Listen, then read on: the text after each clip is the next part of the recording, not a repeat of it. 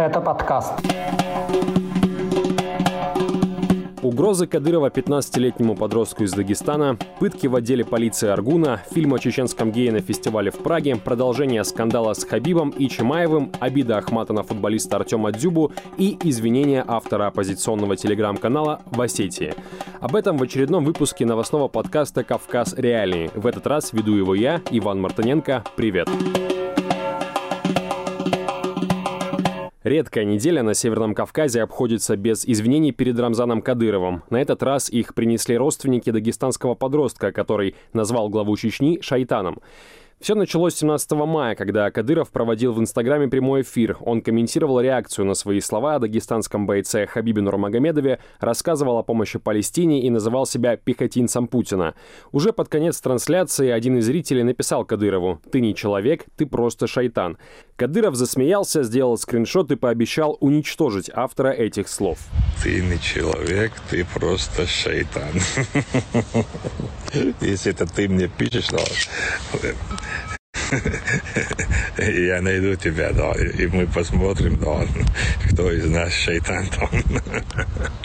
Я очень много шайтанов там уничтожал, да, и тебя тоже уничтожил, да. Вскоре аккаунты комментаторов в социальных сетях были удалены, как и сама трансляция Кадырова. 20 мая выяснилось, что шайтаном Кадырова назвал 15-летний подросток из Дагестана, который вместе с семьей живет в Подмосковье. Его отец записал видео, в котором попросил у Кадырова прощения за то, что, цитата, «не смог вырастить достойного сына». Я понимаю, насколько это серьезно у нас на Кавказе просто такие слова – мне очень стыдно за такое воспитание, я не понимаю, как так вышло. Обращение к главе Чечни записали и другие родственники мальчика, живущие, судя по всему, в Дагестане.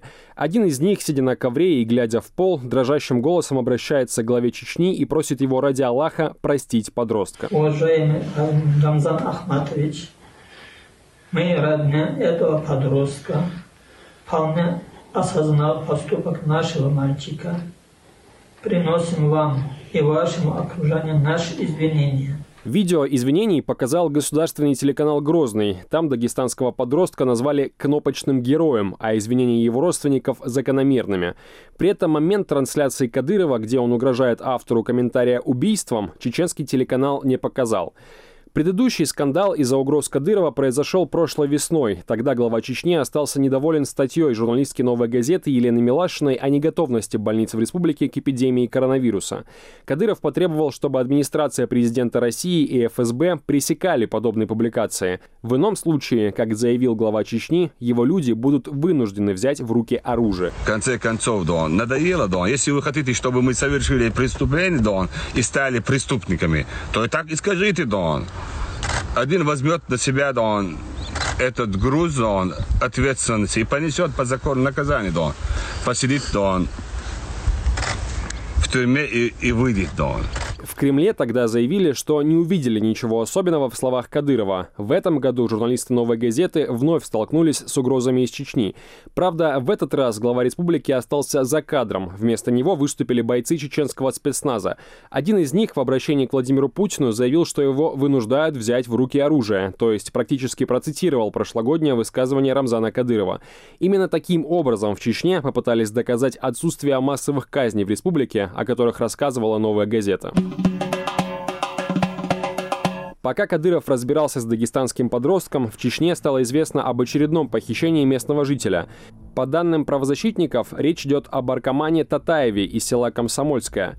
Сообщается, что ему 26 лет – Силовики похитили молодого человека в Аргуне в конце апреля, когда он поехал в районную больницу вместе с беременной супругой. К ней тоже применили силу, пытаясь забрать телефон, но Татаев успел его разбить. После этого молодого человека ударили по голове, закинули на заднее сиденье автомобиля и увезли.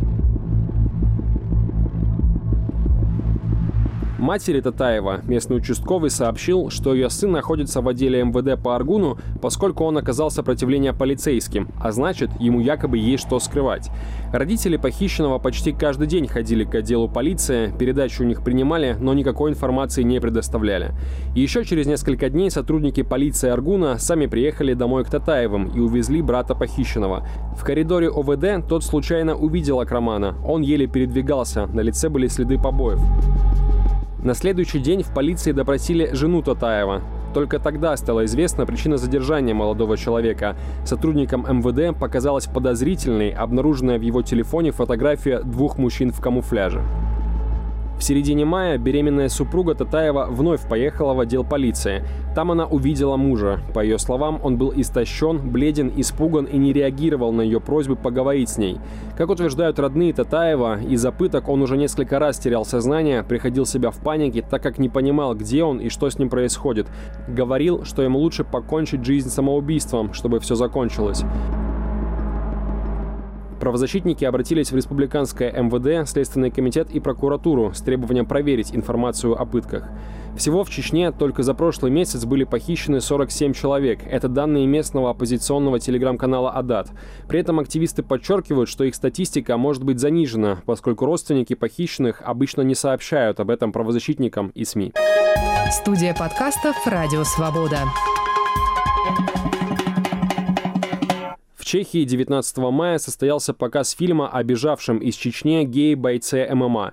Документальная картина «Тихий голос» режиссера, скрывающегося под псевдонимом Река Валерик, ранее уже победила на крупнейшем фестивале документального кино в Северной Америке «Hot Dogs Торонто». Теперь фильм представили в Европе. Если в России показ «Тихого голоса» был запланирован только в рамках фестиваля Art Dog Fest и в итоге был сорван из-за угроз, в Чехии главным спонсором показа стала крупнейшая общественная телекомпания страны. Фильм был представлен в рамках фестиваля One World. Из-за пандемии коронавируса показ проходил онлайн. Главный герой фильма – молодой человек по имени Каваш. Его пытали в Чечне из-за сексуальной ориентации. Вследствие психологических последствий от этого он лишился голоса. Картина рассказывает, как бывший чеченский спортсмен вынужден скрываться в Бельгии, пока ждет рассмотрения его просьбы о статусе беженца. Все это время он слушает голосовые сообщения от матери, которая просит его вернуться на родину, называя его гомосексуальность болезнью. Лица самого героя в фильме не видно, его показывают лишь в профиль из-за угрозы безопасности. В ближайшие месяцы фильм «Тихий голос» покажут также в Бельгии, Франции, Израиле и Южной Корее. Кроме того, после победы на фестивале в Канаде картина уже получила право быть номинированной на американскую премию «Оскар». После показа фильма в Праге прошло его обсуждение с участием продюсера Дэвида Хёрста, а также правозащитницей российской ЛГБТ-сети Вероникой Лапиной. Мы поговорили с ней о положении геев в Чечне после 2017 года, когда, благодаря публикации «Новой газеты» о массовом преследовании сексуальных меньшинств в республике, событие впервые стало известно широкой аудитории по всему миру.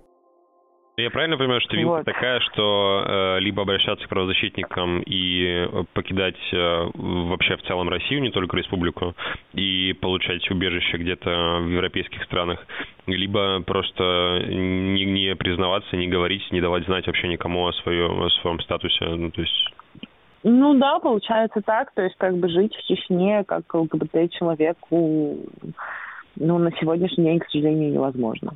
Когда тебя преследует государство, автоматически в этом государстве тебе находиться небезопасно. Как бы методы слежения, да, то есть, э, которые государство использует, они, ну, как бы им доступен неограниченный спектр этих методов.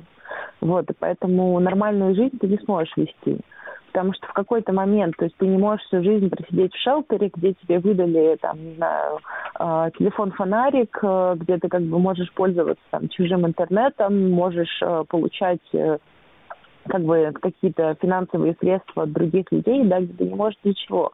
Не работать, не пользоваться банковской картой, не пользоваться своим телефоном, не самостоятельно снимать квартиру. Потому что как только ты начнешь что делать, не путешествовать. Как только ты начнешь что делать, это государство сразу увидит, да.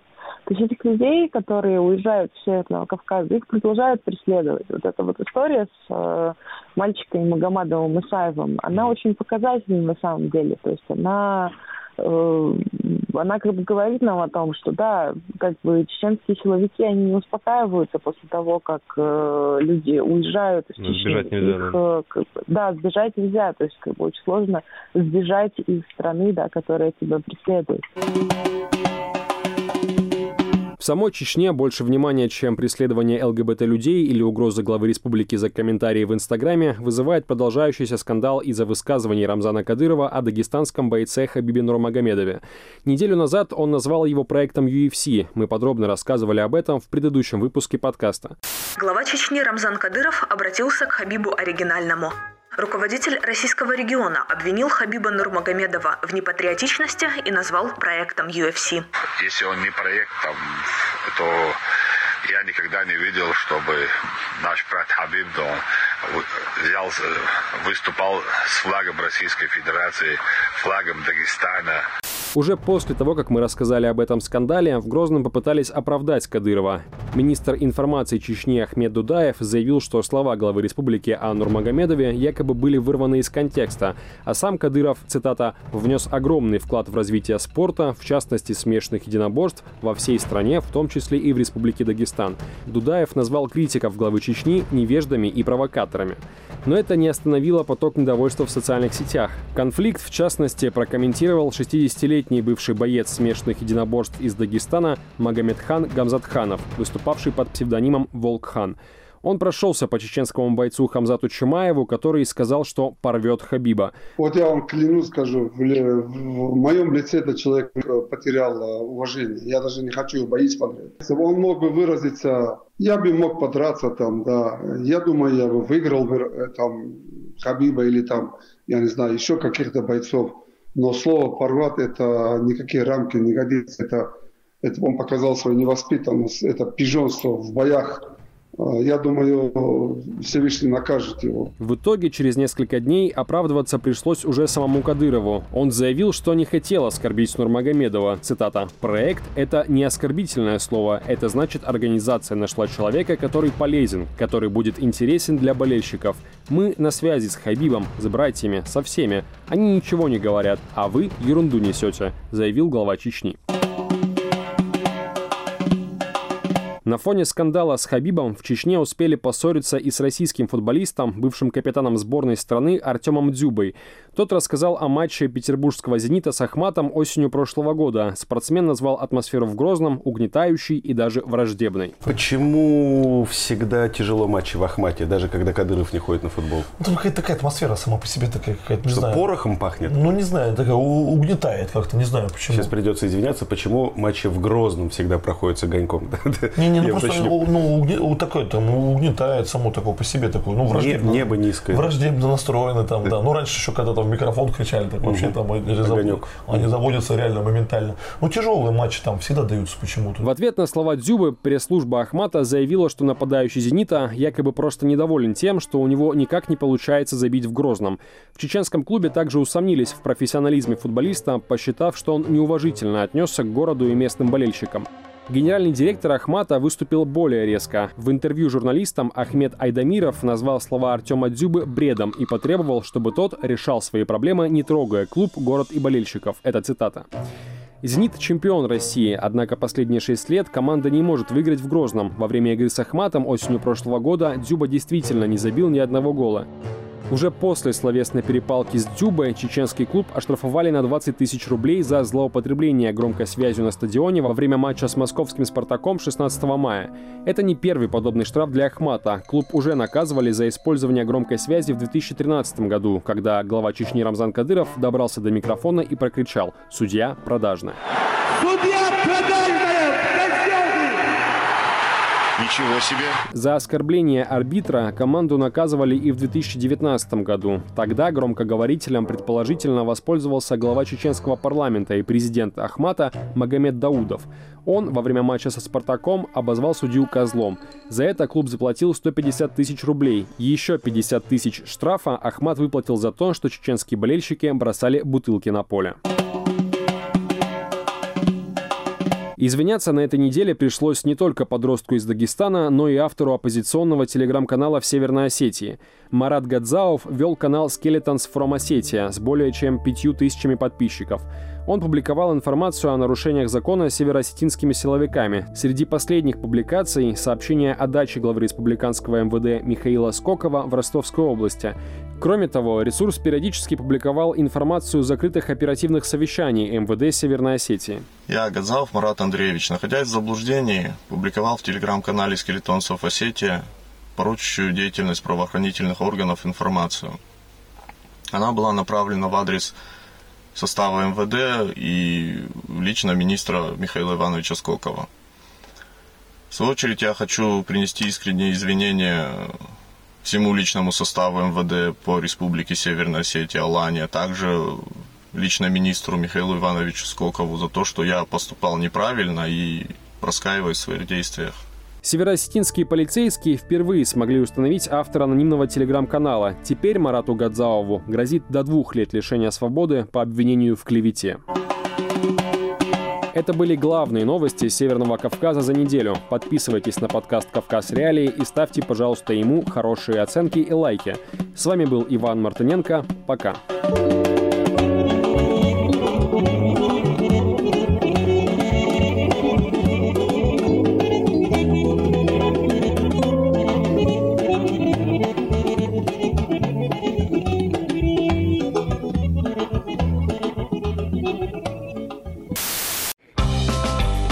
Почтение, друзья. Зовут меня Артемий Троицкий, я меломан журналист. Музыка на свободе – это результат моей тщательной селекции талантливой и небанальной музыки самых разных стилей, разных времен и разных континентов. Программа впервые выходит в эфир вечером в субботу, 20 часов 5 минут. Слушайте и не переключайтесь.